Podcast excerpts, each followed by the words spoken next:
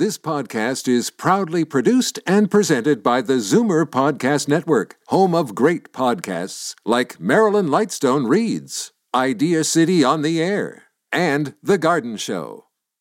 The most memorable interviews and listener calls from the week that was on Fight Back with Libby Znaimer.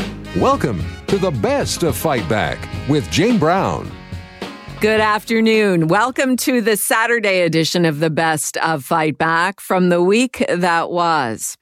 How engaged will Zoomers be to the Ontario election campaign, which is now officially on? Typically, mature adults are very likely to vote in elections, as in three in four, and 95% of CARP members vote in elections. We know that expanded home care is resonating with people, especially after the devastation caused by COVID in long-term care.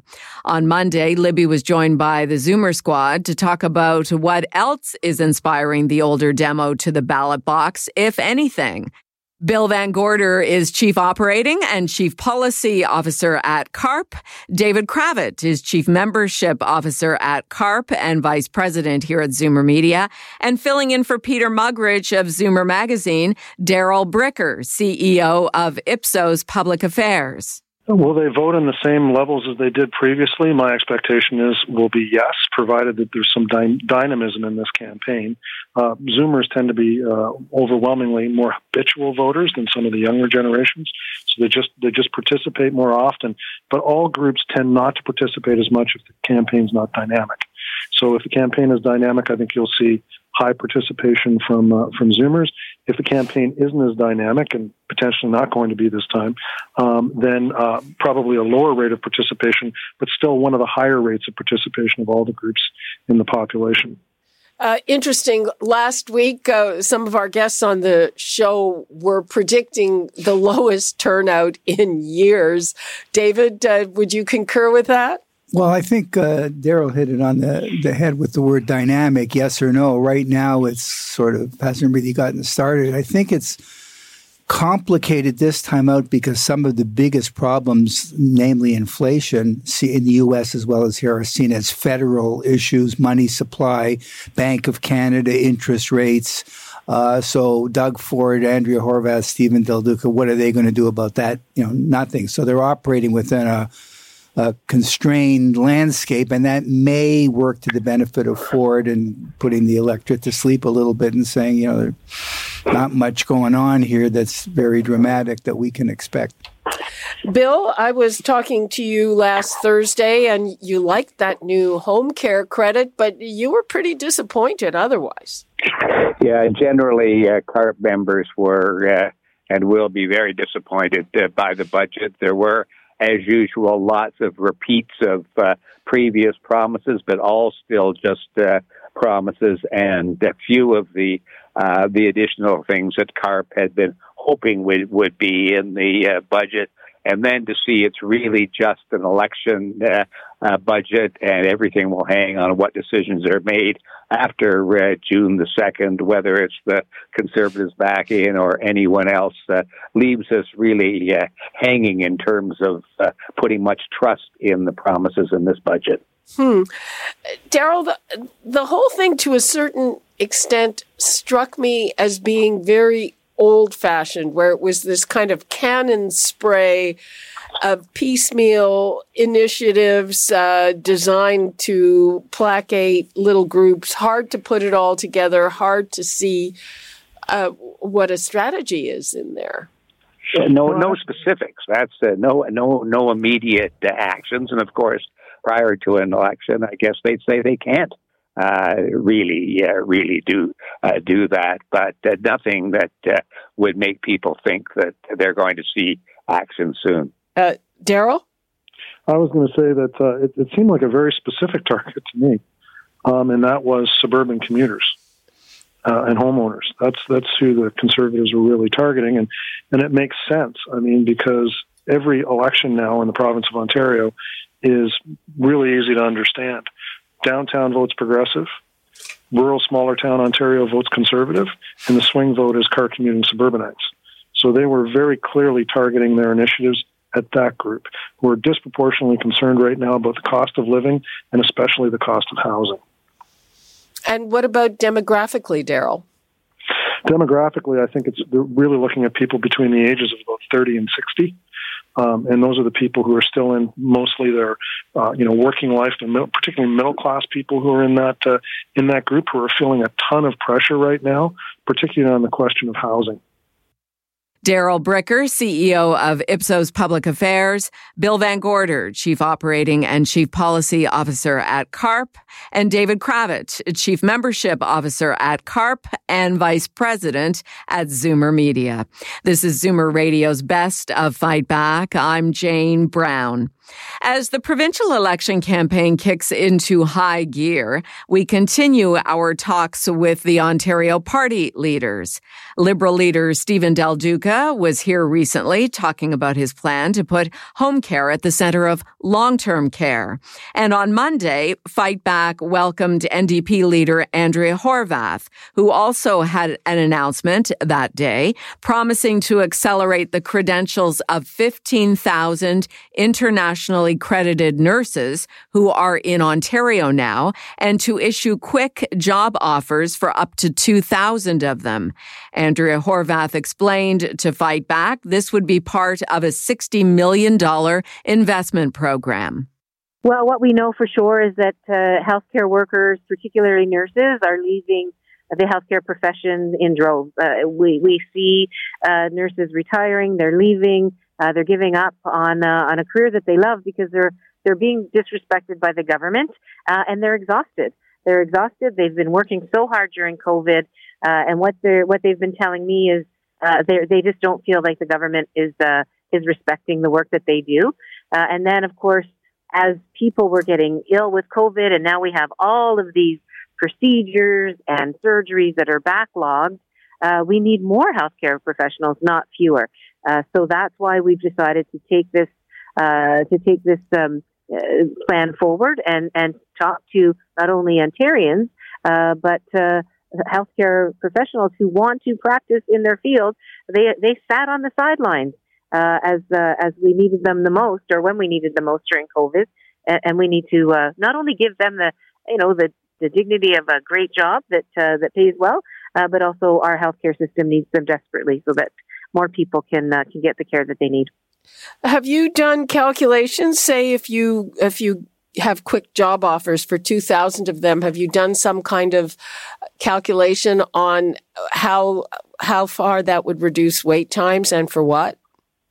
Well, what we need nurses in all parts of the healthcare system, uh, particularly in hospitals. Uh, right now, there's a, a, lot of stress and a lot of uh, burnout. Uh, and uh, and and we know that we.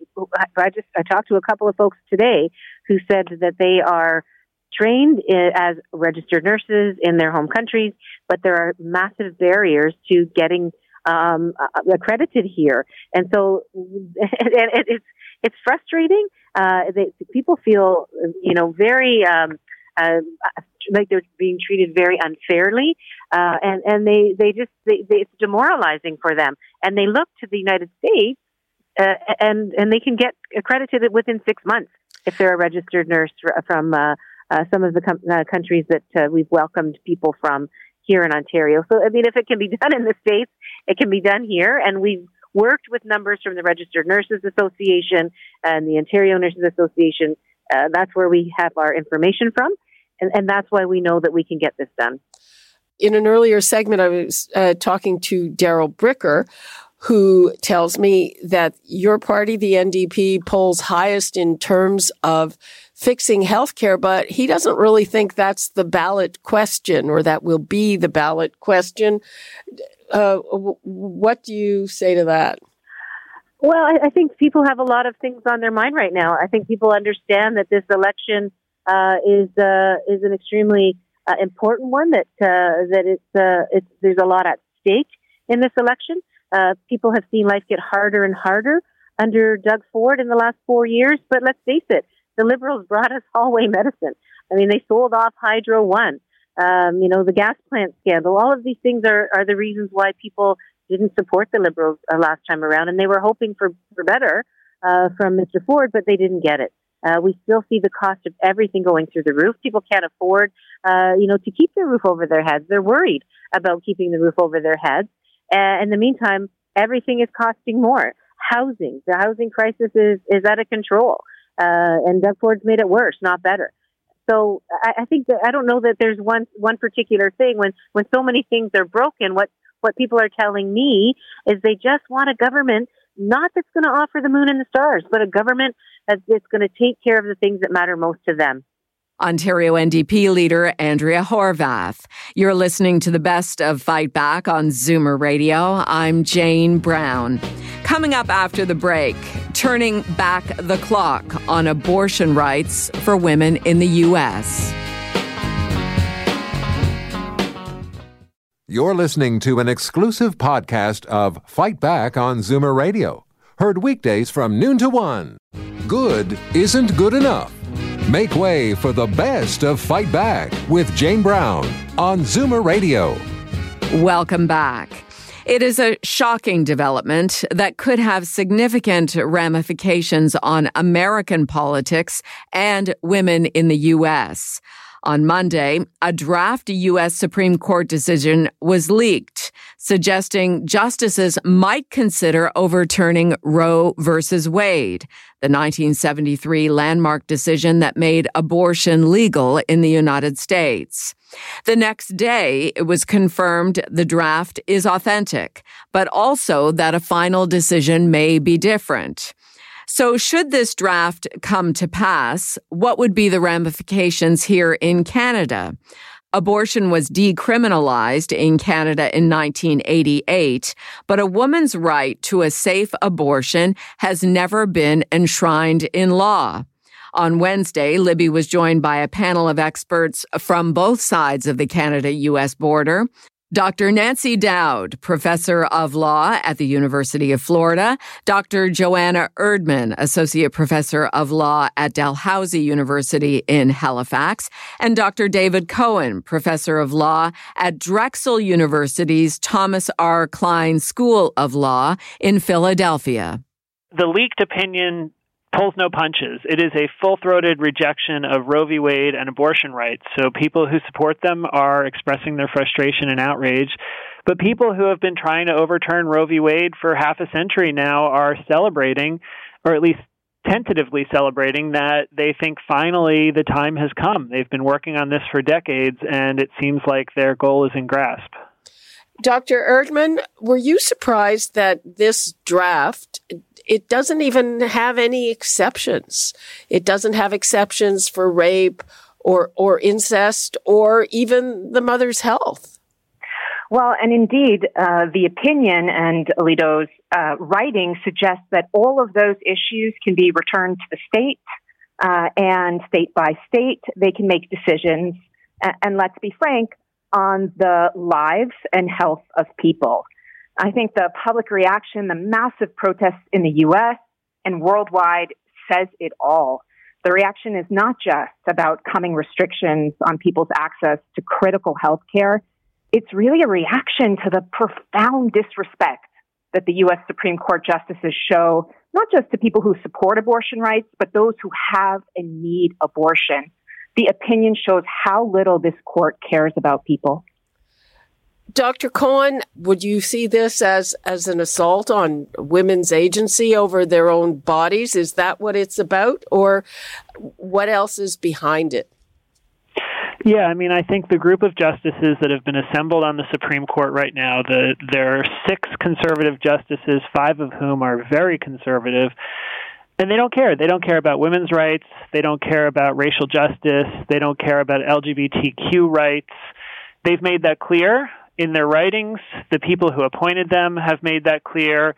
And I think this is, frankly, the first of many decisions that are going to come in the next year or two that we are going to see a, a really quick um, return to a time when a lot of these rights weren't recognized. And this group of justices, they're on a mission.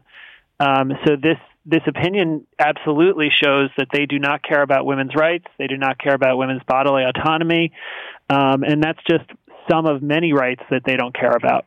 I'd like to bring in Dr. Nancy Dowd, who is a professor of law at the University of Florida. So, what is the situation in Florida? Are there uh, restrictive abortion laws there as well? Conservative abortion laws would are definitely uh, in place and in the legislative um, uh, pipeline. But we also have a state constitution that um, has an express right to privacy. Uh, so, and therefore, the right to um, uh, reproductive rights are protected under that state constitutional provision. So, you would expect a, a hyper conservative um, uh, response from Florida, except for the fact that our state constitution will provide um, some protection. So the question is how much. Dr. Cohen, where what do you think happens next? Look, I think that none of us know the future for sure, so there's always a possibility, but I think it's very unlikely for a couple of reasons. One, we know the court is very conservative, and this is consistent with that. But two, they've given every indication that this is where they're going, which is why what happened Monday doesn't surprise a lot of us. And that's going to put the ball in the court of state legislators and the president and other Democrats in Congress to not just express outrage, but to actually do something and enact legislation nationally and state in states that support abortion rights to further access and protect people who travel. So the really the ball's in the court of people who the pro-choice politicians to act.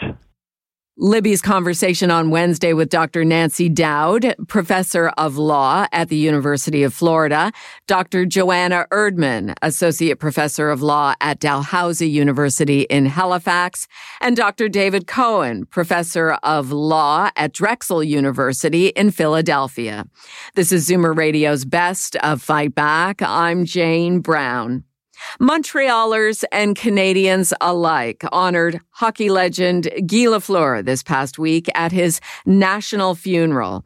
The iconic Quebecer and Canadian was one of just over 85,000 Canadians who is expected to die of cancer this year. Like the largest percentage of these people, Guy Lafleur died of lung cancer, which continues to be the largest cause of death from cancer, followed by colorectal, pancreatic, and breast cancers. Our Libby Znaimer is a 14 year survivor of pancreatic cancer, and she openly refers to how unbelievably lucky she is to be here. But limited progress in its early detection and treatment are the reasons it is the third leading cause of cancer death in Canada, despite being down the list as the 11th most commonly diagnosed cancer. Of men in Canada, Prostate cancer remains the most commonly diagnosed cancer, followed by lung, colorectal, and bladder cancers. The most commonly diagnosed cancers among women are breast, followed by lung, colorectal, and uterine cancers. The good news is that overall cancer rates are declining, even though the number of cases and deaths continues to climb because of population growth and the aging population. Libby was joined for a discussion on cancer rates and treatments by Dr. Anish Kirpalani, staff radiologist at St. Michael's Hospital, Dr. Chris Booth, medical oncologist and director of the Queen's University Cancer Research Institute, and Dr. Gerald Batist, director of the Segal Cancer Center at Montreal's Jewish General Hospital in some ways, we're making tremendous progress uh, in certain kinds of cancers. Um, uh, as we start to focus in on understanding subgroups, subpopulations of patients, and, and specific therapies that benefit specific patients. In other words, matching the right patient to the right treatment. And that's turning out to uh, present us with overall improved uh, outcomes. Then we have two overlaying problems, and that is cancer is generally a, a disease of, of the aging, and as the census report showed us last week, we have a population that's getting older, so the cancer incidence is rising. Uh, because of that, so the cancer burden, as we call it, uh, increases. And then finally, uh, we do have a, a, major kind of tsunami of cancer cases now presenting, often with more advanced at more advanced stage than we're used to as a result of the delays during the, the earlier part of the pandemic. So it's a complex picture. Dr. Booth, uh, so lung cancer continues to be the biggest cause of death from cancer. Reading this report, they said, well, we need better prevention, better smoking control. Is, is, is that the conclusion that you would draw? Yeah, I think, I mean, I would echo Dr. Batis' comments. I think there's both, uh, you know, good news and some warning signs in, in the report recently published in the Canadian Medical Association Journal. I think, uh, you know, lung cancer and pancreas cancer are two very difficult to treat cancers. And I think, um, certainly uh, in the lung cancer space, we know uh, a very effective technique to prevent lung cancer, which is uh, efforts for tobacco control. And I think that we, we often lose sight of that in the discussion about cancer. We focus on expensive new therapeutics and robots and lasers, we should probably remember that tobacco control is, you know, highly, highly effective to reduce the mortality for, for lung cancer. I, I didn't look up the smoking rates, but I thought that they had been dropping quite significantly. Am I wrong? No, they have. They have. I think, though, that we perhaps maybe become complacent. They're much lower than they used to be. And I think that's why we're seeing um, lung cancer incidence mortality trends uh, improving. But I think that we can continue in 2022 to, to push harder to try to drive tobacco utilization rates even lower.